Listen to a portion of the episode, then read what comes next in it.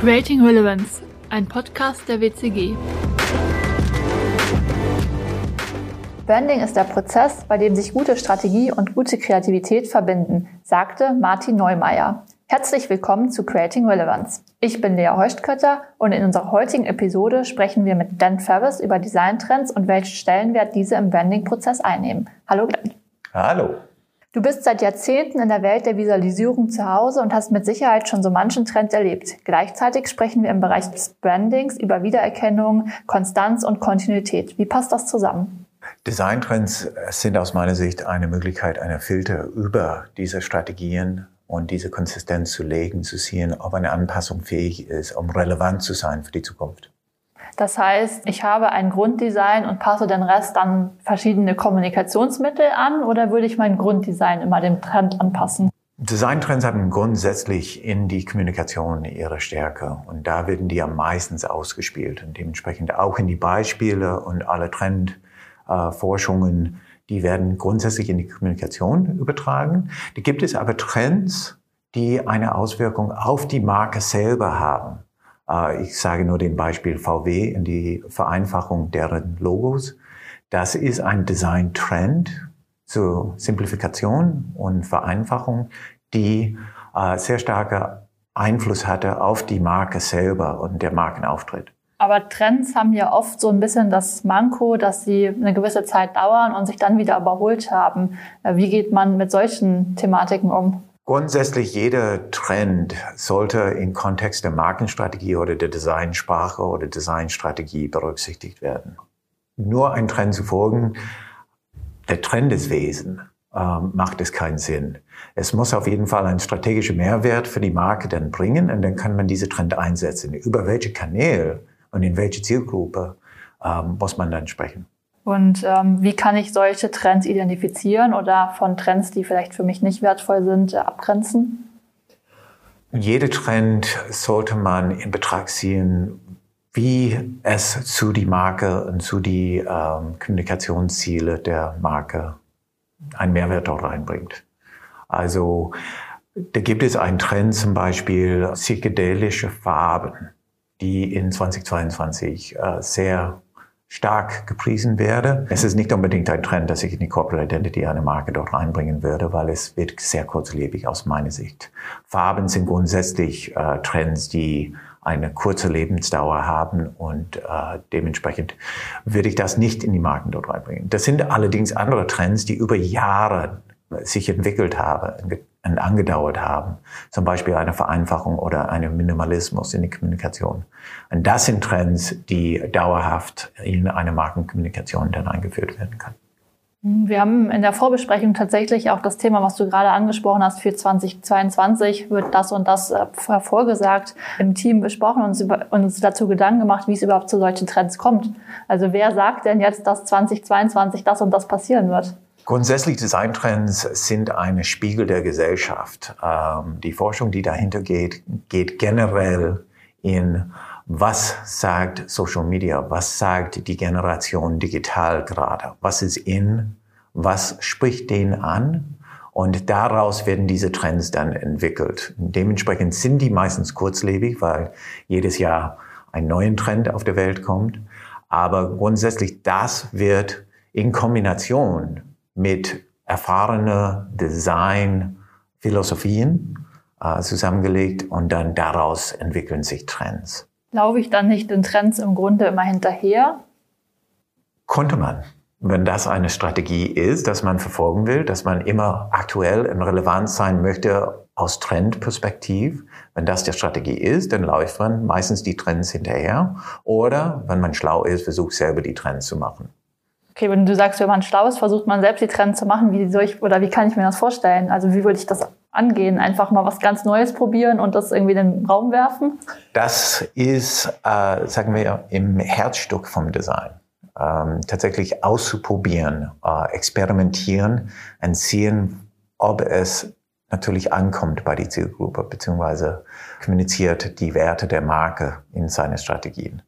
Ähm, ich bin ein großer Fan von AB-Testen zum Beispiel. Also wenn ein digitale Medien ansteht, eine äh, Kampagne für Social Media, Ich bin ein großer Fan davon, zwei Designs auszuprobieren. Eine, die vielleicht ein neuer Wege geht und eine, die den bekannten Weg weiter folgt. Und zu sehen, welche Resonanz äh, wir daraus kriegen und was wir daraus lernen können, so dass wir eine mögliche Trend in eine langfristige Kommunikationsstrategie überführen können. Kannst du da irgendwie Erfahrungswert, aus Erfahrungswerten ableiten, dass oft neue Dinge besser funktionieren oder eher oft die alten Dinge, wenn du jetzt von AB-Tests sprichst? Man muss natürlich aufpassen, wenn man auf eine Designlinie unterwegs war für Jahre oder sogar für Monate. Ähm, dementsprechend, da ist eine gewisse Gewohnheit, die da äh, an die Marke dann entsprechend gestellt. Also wenn ich ständig mit Blau unterwegs war und auf einmal poste ich irgendwas in Pink, dann werde ich natürlich auffallen. Ich würde Leute ähm, zum Hingucken. Ob das strategisch einen Mehrwert bringt und ob ich dauerhaft auf Pink unterwegs sein sollte, ähm, kann man aus einer simplen AB-Test nicht herauslesen. Da muss man diese Testphasen wiederholen, zu sehen, ob tatsächlich diese Pinkfarbe eine grundlegende Veränderung in die Design- oder Markenstrategie dort herbeiführen sollte. Wie siehst du das denn jetzt auf den Mittelstand bezogen, wenn du jetzt ins nächste Jahr 2022 guckst? Welche Trends oder welche ähm, Dinge glaubst du passen auch zum Mittelstand und äh, zu deren Herangehensweise im nächsten Jahr? Also ich würde dem Mittelstand nicht unbedingt ähm, sagen, dass die mit bunte oder Pastellfarben ihre komplette Corporate Identity über, über Bord werfen sollte. Ähm, da gibt es, gibt es Trends, zum Beispiel Richtung Minimalismus, also die Vereinfachung der Kommunikation. Da gibt es Trends in Richtung äh, Data-Kommunikation. Also wie, wenn ich Zahlen, Fakten, Daten kommunizieren möchte, wie kann ich das in eine spielerische Art, die von äh, meinen Zielgruppen dann aufgenommen werde. Simplifikation habe ich schon vorher davon gesprochen. Simplifikation ist ähm, ein Trend, die ich denke dauerhaft anhalten werde. Das sind viele große Marken, die ihre Marke vereinfacht haben, aus dem Grund, dass es in allen Medien wahrgenommen werden muss. Und wenn das Logo sehr klein dargestellt wird in digitalen Medien, dann die einfacher das Logo ist, die besser wird es wahrgenommen. Und äh, diese Simplifikation kann auf jeden Fall in ähm, den Mittelstand übertragen worden. Ob es in die Corporate Identity reingeht oder ob es in eine Kampagnenkommunikation äh, übertragen wird, können diese Trends auf jeden Fall für den Mittelstand einen Mehrwert bringen und deren Relevanz in deren Zielgruppen dann steigern. Gibt es eine bestimmte Vorgehensweise, wie du ähm, damit umgehst oder was du auch empfehlen würdest, ähm, wie man ähm, ja praktisch mit neuen Trends umgeht? Also ich würde sagen, dass ich persönlich ähm, bin ein Schwamm, was das angeht. ähm, ich nehme alle diese Trends auf, die sind Einflüsse, die sind Impulse, die sind Ideen, das sind äh, Sachen, die mir begeistert persönlich. Ähm, und dann nutze ich natürlich aus meinem strategischen Hintergrund ähm, diese Filter, um zu sagen, welche Trends haben eine Relevanz, welche Trends kann ich wo einsetzen. Es kann gut sein, dass ein pinker Hintergrund bei einer Kommunikation für ein mittelständisches Unternehmen, die im Stahlbaubereich unterwegs ist, total relevant ist, wenn wir in die Kommunikation gehen. Ähm, dementsprechend, ich nehme die auf und ich nutze die quasi als Filter und Inspiration, wenn ich eine neue Design-Herausforderung vor mir gelegt bekommen habe. Ist denn praktisch dieses Trend mitgehen, praktisch so eine Art nice to have oder tatsächlich auch in, ähm, in Zahlen ähm, belegbar, dass das erfolgreich ist, sich da immer wieder neu zu erfinden? Ja und nein. Also es ist, äh, manchmal ist es ein nice to have. Ja? Man meint damit, wenn ich diese Trend folge, dann bin ich relevant in eine Zielgruppe, dass ich entsprechend identifiziert habe. Nicht jeder Trend sollte äh, mitgemacht werden. Ja, wir sind auch etwas modebewusst.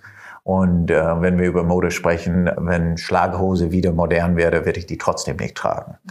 Ähm, also mir geht es darum, dass wir eine gewisse, wir sicherstellen, dass die Trends strategisch eingesetzt werden und dass die einen Mehrwert zu der Marke bringen. Und nur so können wir am Ende des Tages eine messbare Erfolg von der Nutzung von diesen Trends herbeiführen. Und ähm, was würdest du Personen empfehlen, ähm, die jetzt zum Beispiel an unser Team denke, wir aus dem Marketing heraus können das ja nur so ganz rudimentär beobachten, ähm, was so passiert.